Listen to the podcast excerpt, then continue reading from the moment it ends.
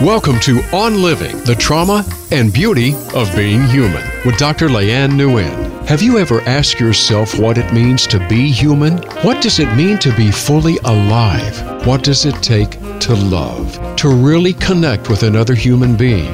How do we fully engage with and honor the humanity in us? It's time to really talk, listen to, and connect with one another. Come join in the conversation with your host, Dr. Leanh Nguyen. Hello, everyone. Welcome to Voice America. This is Leanh Nguyen, your host, speaking to you. Now, those of you who are just joining me uh, now this week on this show, you should know that the conversation that I'm offering is about us, about us humans, about what we uh, are, how we make our way through the time that we have on Earth, what makes us human as opposed to, you know, animals, ghosts, zombies, robots. Um, I conceive of this show as an offering to you out there. My small offering, my small contribution to the world that we live in right now that to my eyes and ears is full of noise and, and frankly has gone a little bit berserk. Um, so I want to show to, I want to offer this time to show to you all uh, as a, a little space where we can talk to each other and listen to each other and to ourselves. You know, listen to the heartbeats and the questions that throb in all of us I believe, uh, but that we may not have the time or the support to voice out loud and to pursue fully. And uh, those of you who have been with me for a while, know that my um, my thing is to connect right? Is connection is really my my passion my preoccupation. I want to connect with you through this show. I want you to connect with one another out there and most of all with yourselves. I want you to connect with what makes life a beautiful mystery and and with the many beautiful, wondrous, multiple stories um, of human lives that unfold around us that we can learn from and love. Um, and so, you know, if you have been joining in um, by now, that I seek out people who have lived, uh, who are passionate um, and passionately engaged uh, in living out their time on this planet. People I am drawn to and I, I hunger for people who live with, with love and with a sense of purpose.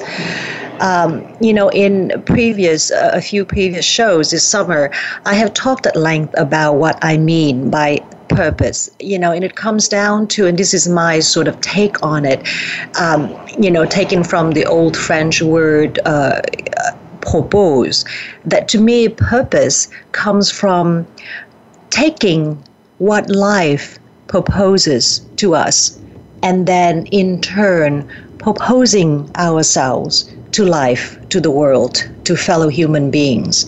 So, my guests are people who have really opened themselves to what life proposes to them and in turn offer something um, of themselves to the world. And the world, I think, may be a better place for their offerings, for their contributions, if only because they live with purpose and they live fully their humanity. So today is no different. Today I offer uh, to you Dr. Elise Snyder. She's a very senior psychoanalyst and very distinguished in, in her training and her professional accomplishments, uh, not to mention her civilian accomplishments. But you know, we're not at a formal conference, we're not at one of those, you know, blah, blah, blah, blah gatherings, you know, where the host will go on and on about the, uh, the guest, the CV. I won't enumerate uh, Dr. Snyder's accomplishments. It would be too, it would take too long. And you can just look them up, you know, on, on the, the, the, the page that I put up for the show, or you can just take my word for it. She's a very distinguished lady who has worked and lived and loved quite um, quite a bit, and so I want to pick her brain about it. Welcome, Elise, to Voice America. I'm very glad no, thank you can you join for having us. me. Yes, I know that you just yeah. landed. Uh, are you still jet lagged from what? First from China and then Russia, and now you're back in New York. But no, no. First, I was in France for two weeks. I was home for a week, and then I was in Russia, and I've been home now for I think four days, three days, something like that. But okay. Not, for some reason, I'm not jet lagged, so I feel uh-huh. lucky. Uh-huh. Yeah, you know, I, may I share this little anecdote with the listeners? You know, when we were pulling out our calendar, you know, and talking about work and trying to figure out a time, and you were mentioning your travels, I think you said something at some point. You said to me, Do you know how old I am? so because you offered it up, I feel free to tell the listeners, you know, she's in her 80s. Um, I don't know what age means to you. Would, would you mind to share? I don't know why people are so sort of. No, no, I'm 84. right. But what does that number mean to you? Yeah. Does it mean anything? Well, uh, well, a little. I'm a little bit startled that I'm this old. Um, I don't feel very much different from the way I felt some years ago. Uh, I don't feel fatigued. My feet hurt when I walk a lot, and I used to do a lot of hiking and climbing in mountains, and I can't do that anymore. So being 84 means some of the things that I used to enjoy, I've had to slow down with. I can do hills, but not mountains. Uh huh. Well, but but emotionally or mentally, would you say that you're able to do now things that you were not before? That's the gift of age, isn't oh, it? Of, of experience. That's an interesting question. Uh, I think I am probably. Uh, I never had a, a bad temper, but I think I have less of a temper now than before. I think I'm more patient with other people than I was when I was younger. I think impatience was was a major trait of mine, both with myself and with others. Sort of, let's get this moving, let's get this mm. done. Uh, mm-hmm. Uh, was a very has been still is a very important uh, thing about me. Mm-hmm. Let's get moving. Well, so if so, uh, I, but I'm less impatient. I'm less impatient with others. I think you'd have to ask them than I used to be. well, if before you were saying to people and, and in a way to the world, you know, let's get going, from this place of being more patient, what are you saying? What, what's your sort of Wait. disposition to the world now regarding time? Oh, what I'm saying is let's get this thing moving. Don't waste time, but I can understand a little more if you're tired or you didn't get it done yesterday as you promised to. You're more forgiving. I think I'm still saying. I mean, I'm working full time, and uh, I think I and I'm running a fairly, what for me seems a fairly large organization, and. uh I I still spend a lot of time pushing at people to do what they said they were going to do and to do it sooner rather than later. Sort of don't put things off. But I'm because I'm sweeter about it, I think, than when I was younger. I, yeah. I hope. What, what, don't put things off because why what what's the urgency what uh, what drives you oh i think uh, that's an interesting question I think I've always been a very active person. When I was 14, I had polio. I was very, very ill. I mean, that's a disease that we have just about wiped out. But uh, I still had polio when I when I was a kid, and mm-hmm. I, I was very ill. And I think I had the feeling that, you know, you could die any day. You could become totally disabled. I was in uh, an iron lung then. And uh, that, that I didn't I, I said to myself, I don't mind if I can't walk. I'll get around on crutches in a wheelchair.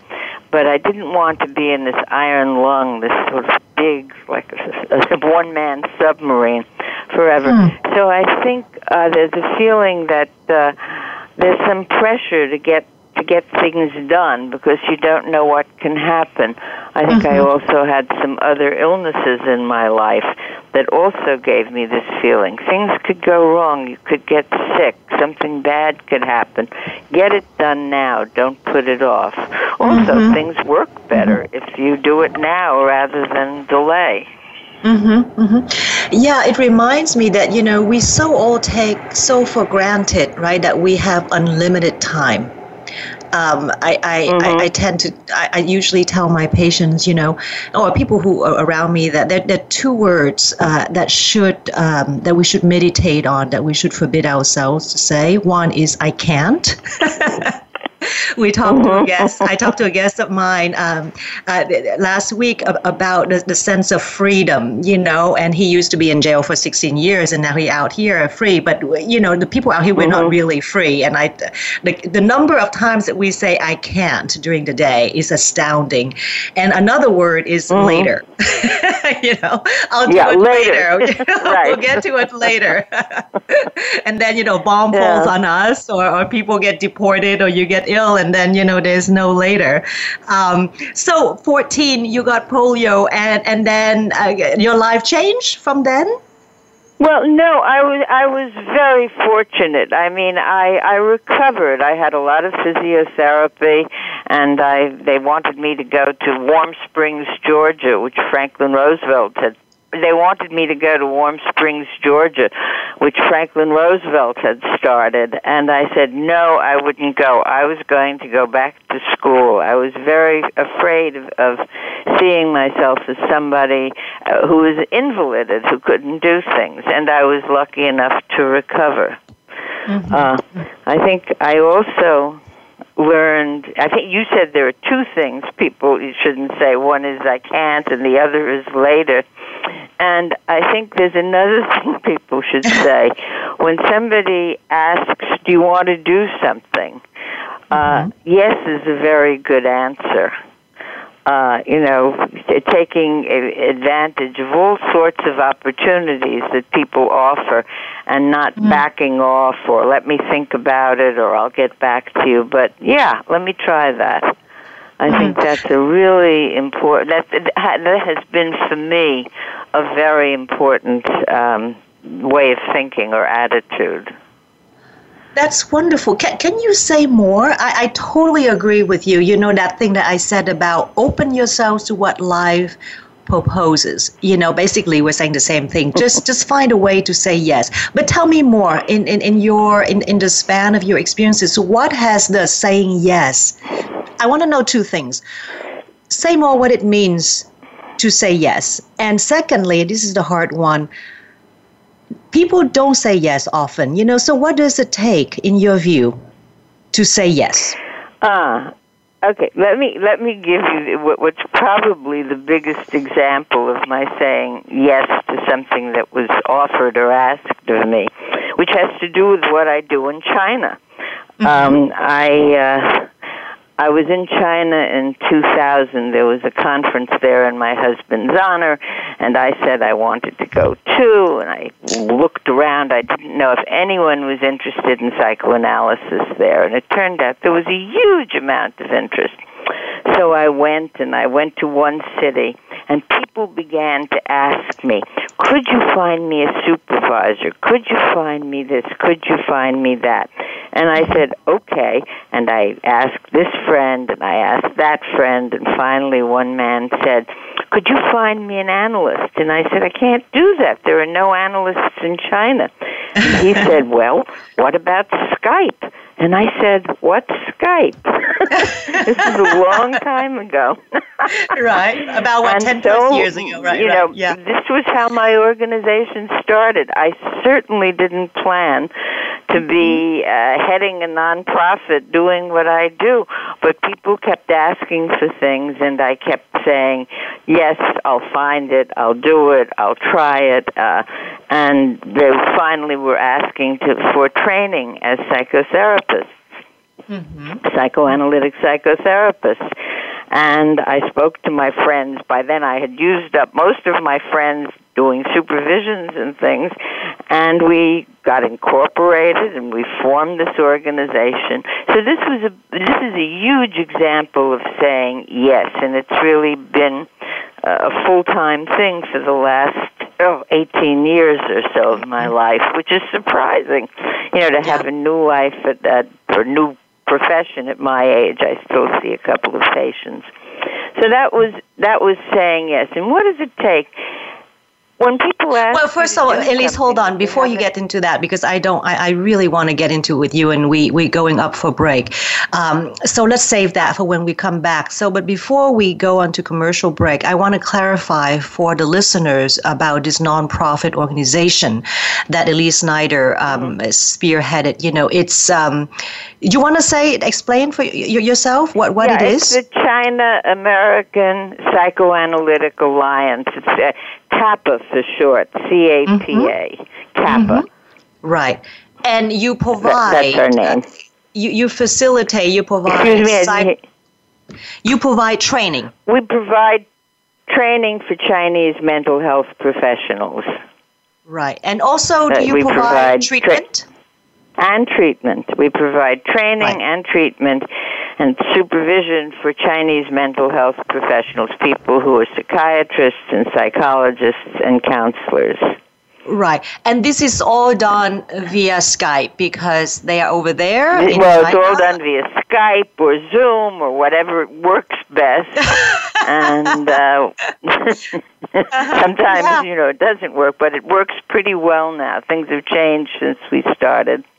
Right. And uh, we get lots of people applying, and we take 40 new students every year. Mm-hmm. Right, but so basically, you know, we're talking about a global village. You're turning the world into a, a global uh, consultation room, into a global uh, classroom for, for psychoanalysis. Into a school, into a into a school for psychoanalytic psychotherapy. Yes, and yes. we have uh, now trained a, a, lot of people, and many of them are starting to train people in China, which was our hope. Okay, well, and so this is a, a wonderful uh, opening, you know, for, for us to talk about the the the, the uh, cross cultural um, bridge, you know, to many things. So I want to do that when we come back uh, from the brief commercial break. All right, hold on for now, folks.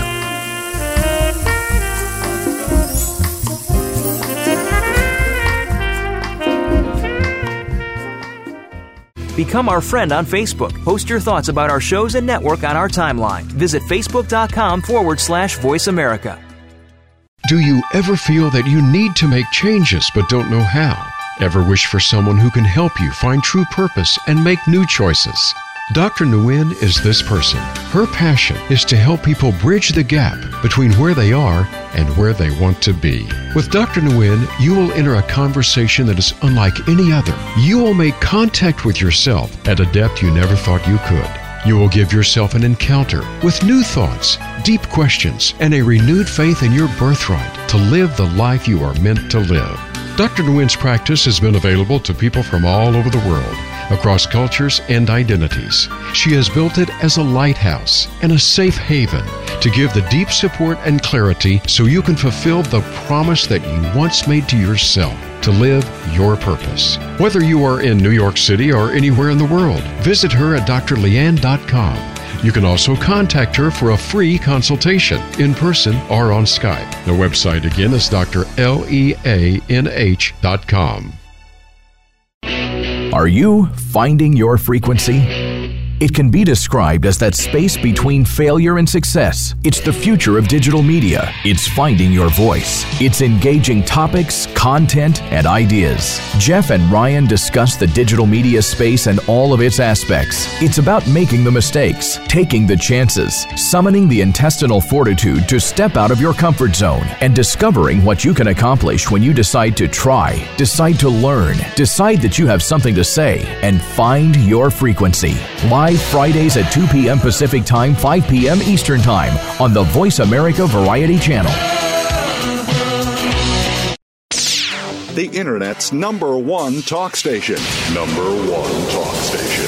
VoiceAmerica.com. You are listening to On Living.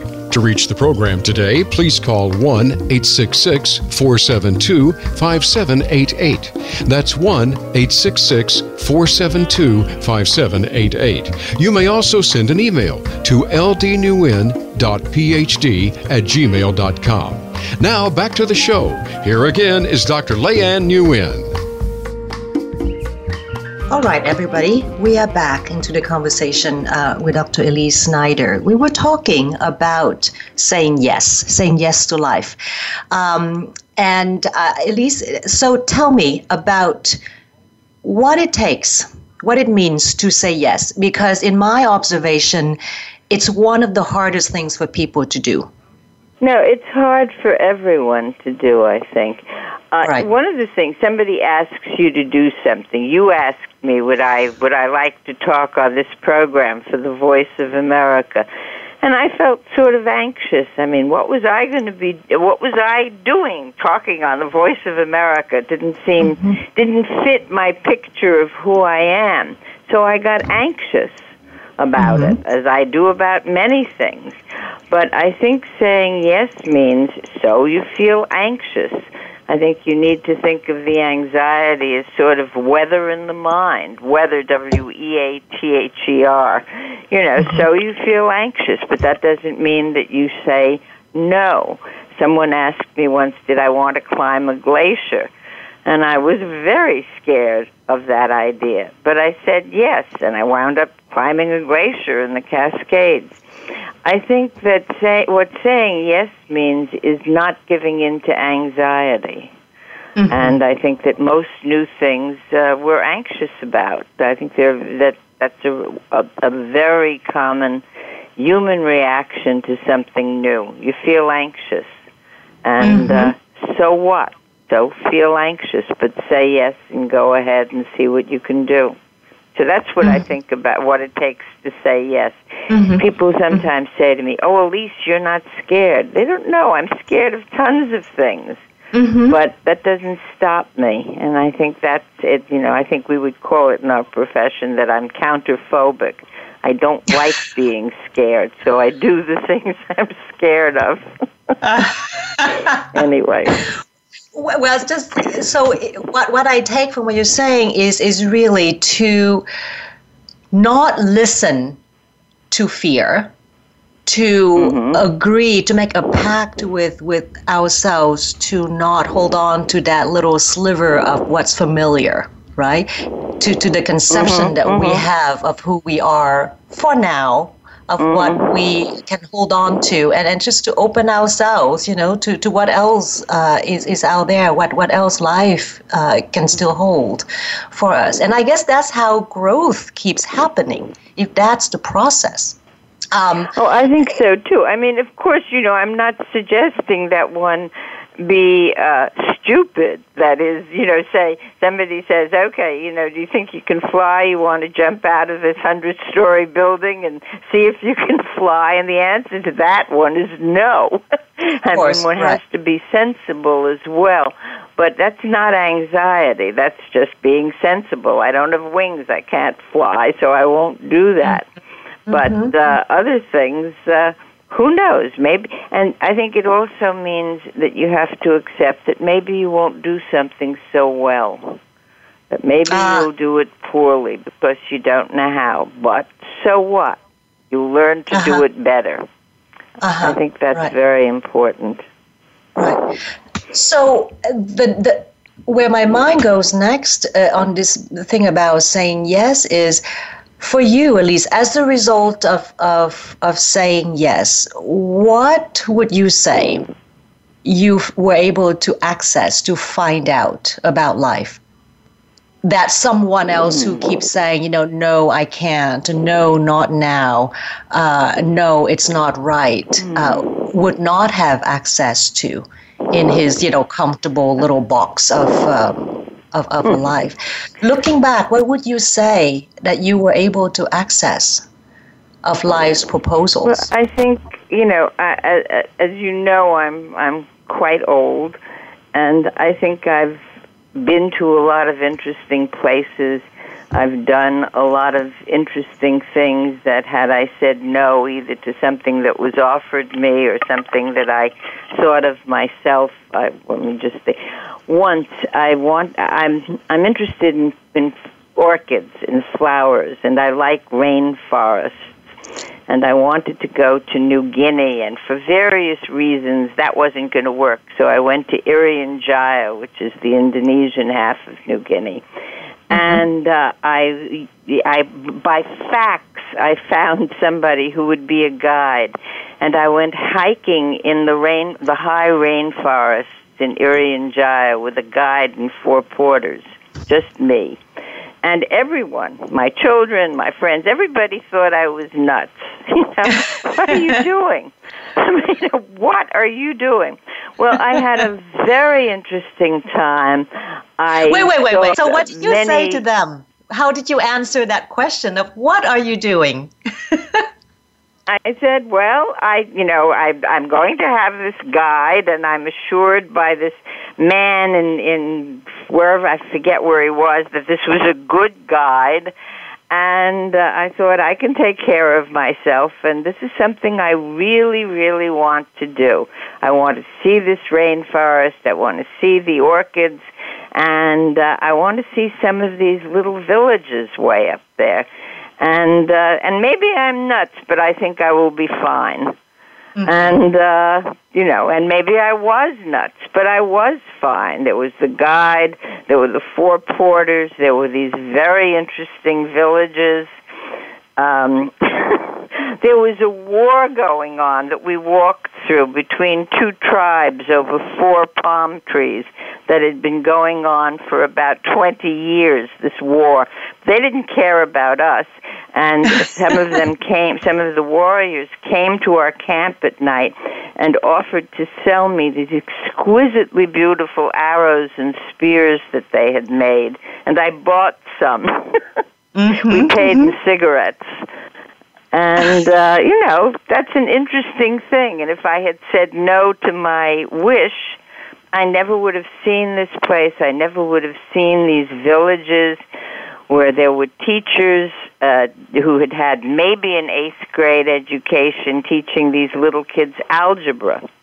I uh-huh. mean, it was really an extraordinary experience. So right. that's, uh, you know, and there have been other things in my life like that where I have done interesting things, met interesting people, gone to interesting places because I I didn't say no either to mm-hmm. my own wishes, you know, like that, or to things that were offered me, like the person mm-hmm. who said, "Do you want to go climb a glacier?" Mm-hmm, mm-hmm. Yeah. So, you know, as like I listen, I, I'm, I'm thinking too that obviously the, the things that you sought out and experience are, are, are quite, um, in a way, extraordinary. You know, they're not sort of within the normal, ordinary range. But I'm thinking this can apply to a walk through the neighborhood. You know, this can apply to every day mm-hmm. that we wake up and step out onto the street of like, huh, this person who just looked at me, you know, and let let me say yes to the how are you, right? Uh, look at this alley, you know, where does it go? Let's say yes, and you never know. Um, so I, I just want to say that this doesn't apply to kind of like you know people might think like oh some privileged, rarefied, you, you know life. It's it's it's just a way. No, I, can I tell you a story about that? This mm-hmm. happened mm-hmm. a few weeks ago. I was walking to the supermarket in my neighborhood, and there were a bunch of teenagers coming toward me, probably about 16 years old, boys, girls, people of different races, and suddenly they started to giggle. And mm-hmm. one boy, he must have been about 15, rushed over to me, put his arms around me, kissed me on the cheek, and said, Have a nice day, Grandma. and and they all started to giggle and waved at me and I waved at them and off they went and so on. And I think if I had sort of run away or pushed this boy away, I mean he he looked very benign. He had a big smile on his face and the others did too. I mean that was an adventure a block from my house.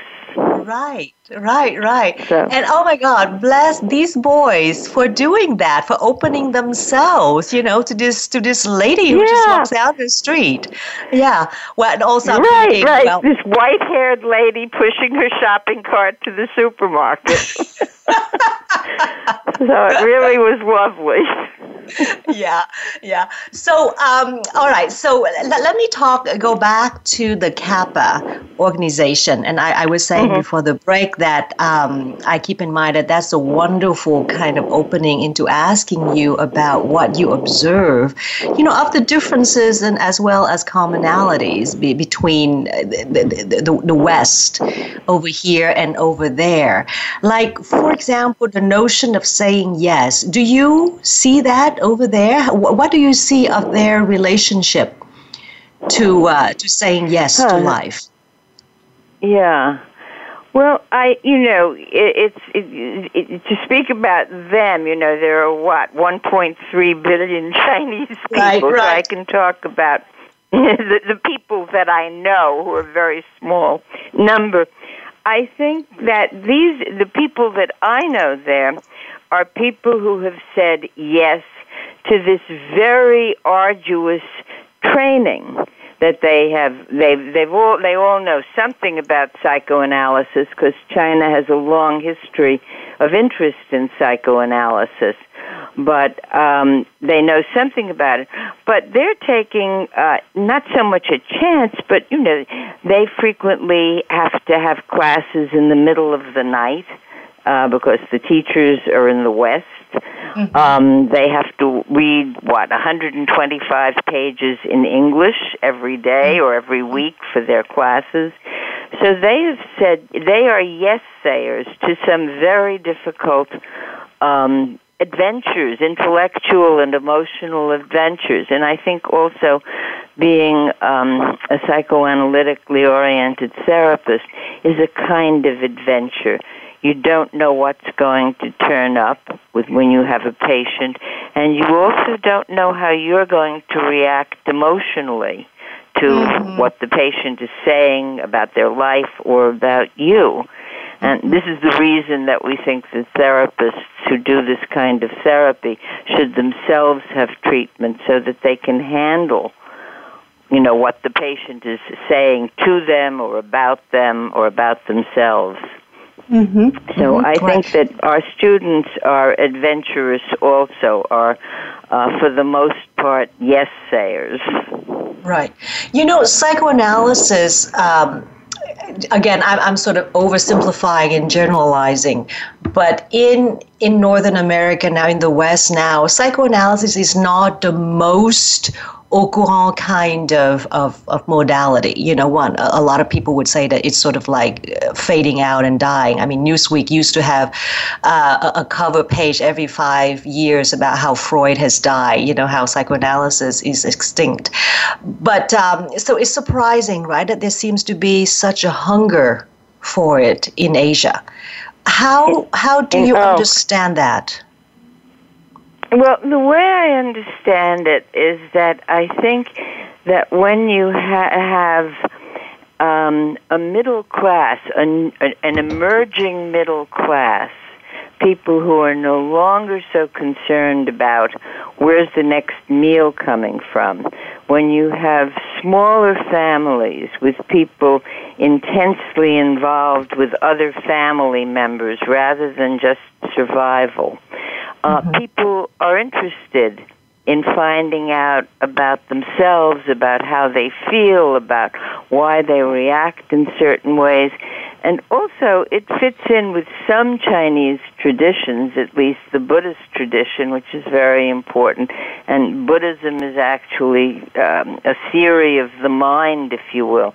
So mm-hmm. I think this is why psychoanalysis has had this long interest in China and it's returned.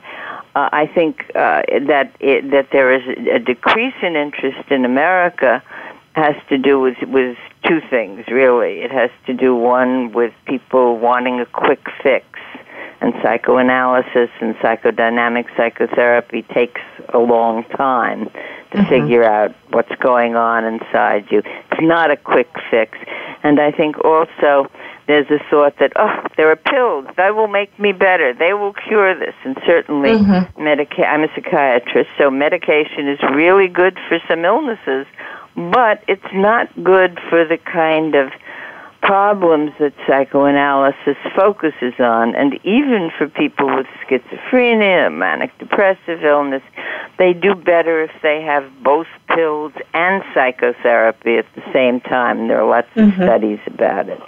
Mm-hmm. So um, I haven't found uh, much difference in the Chinese people I know. Now, again, I'm not speaking about Chinese people, 1.3 billion of them. oh, why not? You know, I'm well, talking only they're about all alike, Elise.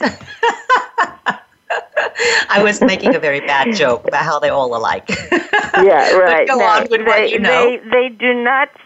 Yeah, they do not seem to me, and and we talk about this. I mean, this is a major topic of conversation. How different is it, you know, in China from America? How different is the East and the West? Uh, how different is character? Um, you know, most. What shall I say? All human babies need essentially the same thing in the first year of life. They need food, they need warmth, they need their diapers changed and their bottoms cleaned, and they need uh, they need love. And uh, they're you know if they're going to survive, they need all those things and uh, there's not so much difference in in different cultures. They have to provide those minimum things. There are some differences, obviously. Uh, what what should I say? But they don't seem to influence this for me and for most of our people who treat Chinese patients the therapeutic process. It seems more or less the same when you're treating patients in America and when you're treating patients in China. So I don't know um, if it's um, is it fair for me to ask you if you can distill the element that that is common, that is consistent, and that is fundamental to the therapeutic process? Wow, that's I know. It, it, it's like a whole I, I don't know. I didn't, I didn't even know where to begin. But you know, after the beginning, and the beginning is different and difficult for every patient, American or Chinese, because it's not like a usual conversation. The therapist mm-hmm. is more or less silent and listens, doesn't answer so many questions and tries to find the meaning. It's a little bit, uh, what shall I say? I think of it. This, but this is my um, my way of thinking. I think of it like uh, listening to music, a kind of a, a piece of music that you've never heard before and it takes a while before you can hear the theme. You know, the strings play it, and whoops, there the horns playing it. And now they're coming back and playing it a little bit differently. Or it's a little bit like uh, reading poetry in some ways. And when you can hear a theme that the patient is not aware of, you tell the patient. And it's that same process whether you're dealing with a Chinese patient who's been raised in China or whether you're dealing with an American patient who's been raised in America. So mm-hmm. I I don't find uh, great differences in in treating Chinese patients or treating American patients, and I we have I think now. Oh, treated five, six hundred patients, some in analysis, some in psychotherapy, and for the most part, I think our our therapists find after they get over being terrified of using Skype or Zoom that it's not so different from from mm-hmm. their their work in their offices in in America. Okay. And there's more um, and more distance treatment going on in America too. Uh, this is a good place for me to take a pause for for the inevitable commercial break. So a few minutes, and we'll come back and we'll talk more about the human connection that can happen. We'll be right back.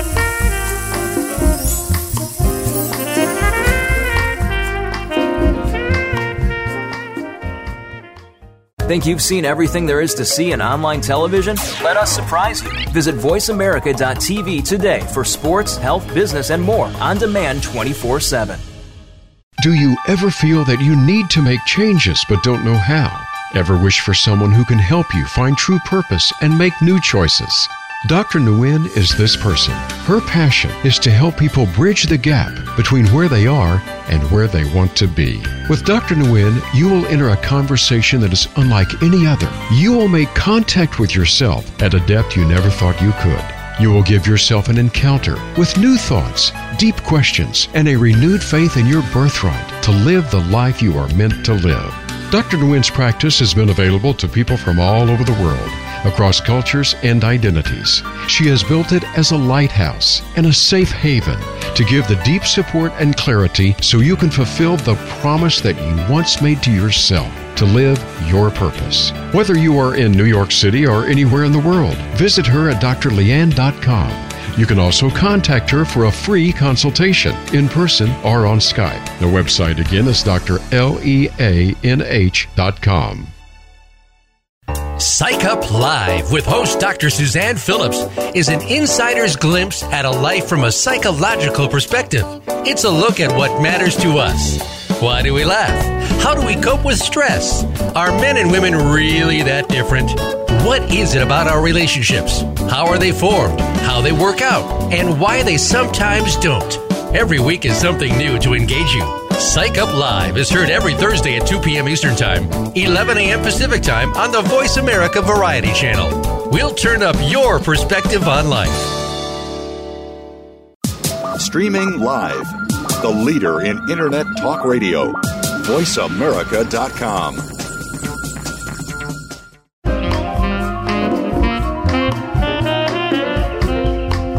You are listening to On Living. To reach the program today, please call 1 866 472 5788. That's 1 866 472 5788. You may also send an email to ldnewin.phd at gmail.com. Now back to the show. Here again is Dr. Leanh Nguyen. All right, welcome back, everybody. I am uh, in conversation with Dr. Elise Snyder. We were just talking about the difference or lack of um, really any real difference uh, between uh, Chinese, working with Chinese people and Western American people. So, from what you were describing, Elise, of the therapeutic process, um, you were likening it to listening to music, you know, or reading a poem. One thing that you don't mention is that that process, that reading happens between two people, right? And I think that there's something about that experience, that process, that kind of conversation that is probably, at least to me, you know, the, the, the, the most transformative and unusual thing um, of, of what we do as therapists, as psychoanalysts, and potentially as, as people. You know, what can happen when two people talk to each other and really listen to each other's minds?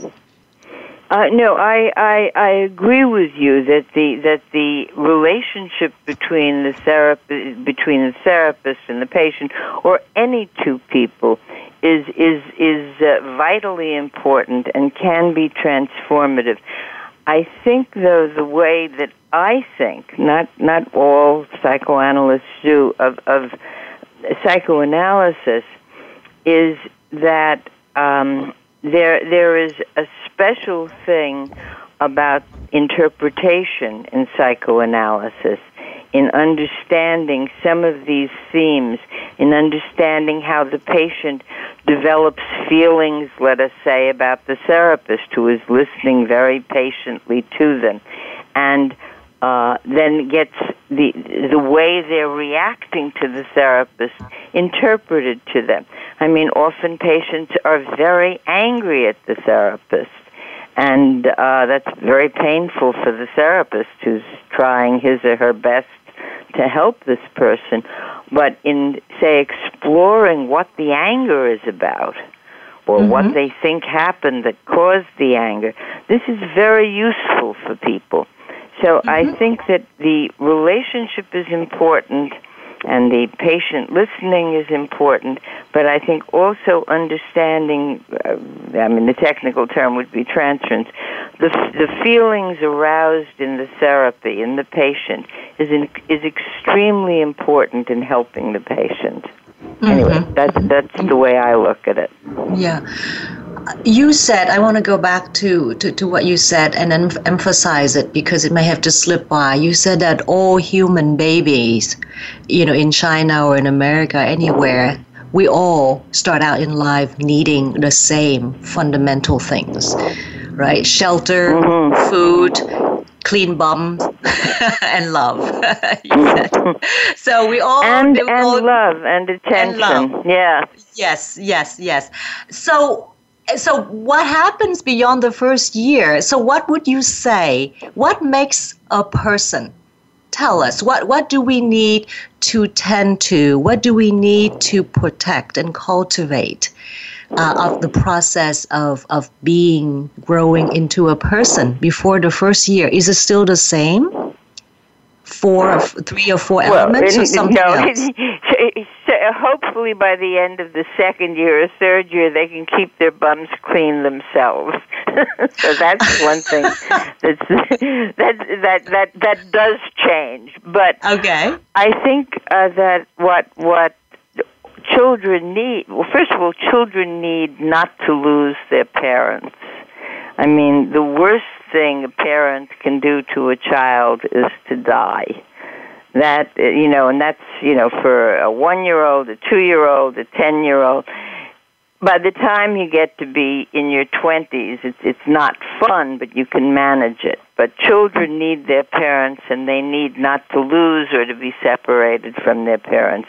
Extraordinarily important and extraordinarily um may I tell you an anecdote about Please. children being separated from their parents in China? Mm-hmm. Go ahead. Um, there was th- this earthquake in Sichuan province, and I went to China three days after the earthquake to help out. I, I was there. I'm not a first responder, but I'm an organizer, and I was organizing mm-hmm. first responders to train Chinese first responders. There were 60 million people affected by this terrible earthquake in Sichuan province. And the government, well, there were lots of children where they couldn't find the parents and so on, and the government emptied out a university campus and flew a thousand little kids in to this canvas they, to sleep in the college dormitories and to be fed. And uh, there were there have been lots there was lots of work on this done by Anna Freud, who found that during the Blitz in London, mm-hmm. the kids did better staying with their moms, even in the subways with the bombs falling, than right. they did when they were evacuated to the countryside. Right. So I went and spoke to the head of the Communist Party there, who was in charge of this, and I told her with a translator mm-hmm. that this mm-hmm. was what our findings had been that kids did better with their families. And the next day they flew them back found the families, and the, the government had erected tent cities. And within three days, everybody that they could find, the parents and the children, put them, were living together in the tents rather than being at this nice university campus. Mm-hmm. So, mm-hmm. I guess yeah. one of the things I want to say is how important it is that children don't lose their parents either temporarily or permanently and right. there, there was a response to that, which was impressive. Uh, and right. they need, uh, you know, people to foster their curiosity, to help them deal with their aggression. Little children are quite aggressive. You know, if you see a toy that the other kid has and you right. want it, you mm-hmm. know, you you sock the other kid and you get the toy for yourself. And mm-hmm. in most cultures, parents say, "That's not nice. Don't do right. that." you know, the shaming. Don't hit yes. the other kid. Yes. Mm-hmm. Yeah. Mm-hmm. Well, they mm-hmm. shame them or they punish them if they're really beating up on other kids and and they or they say maybe if you ask him nicely or maybe if you offer him your toy, he will give you his toy. But I think all in all cultures parents help children deal with aggression one way or another. Mm-hmm. And uh, I think it varies from culture to culture, um, fostering independence, fostering um, curiosity, and so on. So there are certainly cultural variations after the first year of life. But I think that what we find in, in the kind of therapy we do, that these variations are not um, major league significant in treatment. Mm-hmm. That we we seem we Westerners seem perfectly able to treat Asian patients and and Asian therapists, you know, I'm sure can treat Western patients. And I mean, if you think uh, differences, boys are raised differently from girls. Yet I treat male patients and female patients, and I'm sure you do too. And there are cultural differences in the way we raise boys and girls. Yeah. Uh, so certainly there were when I was growing up. Now, let me flip it a little bit about the, the conception then of, of mental health, you know, or of a good or happy, whole person. Is it the same?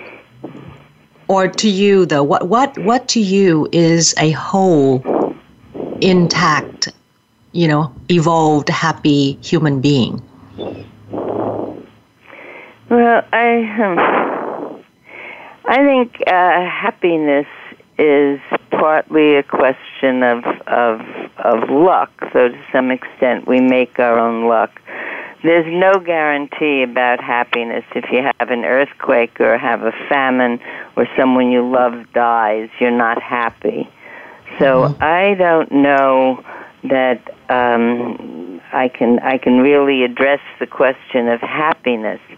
What what I can say is that I think human beings uh, should be able to love others. I mean, Freud, uh, to quote Freud, Freud said the important things were love and work. And mm-hmm. I think that human beings, uh, a whole human being, if you will, should be able to love others, care for others, uh, and also should be able to work.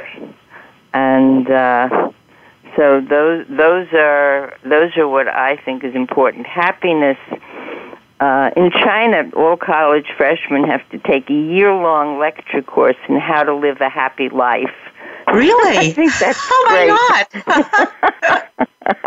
what is that about? I think it's great, and I sometimes give them a lecture and say, "Well, I don't know if I can tell you how to live a happy life, but you know, I can talk about some things that would be better than others."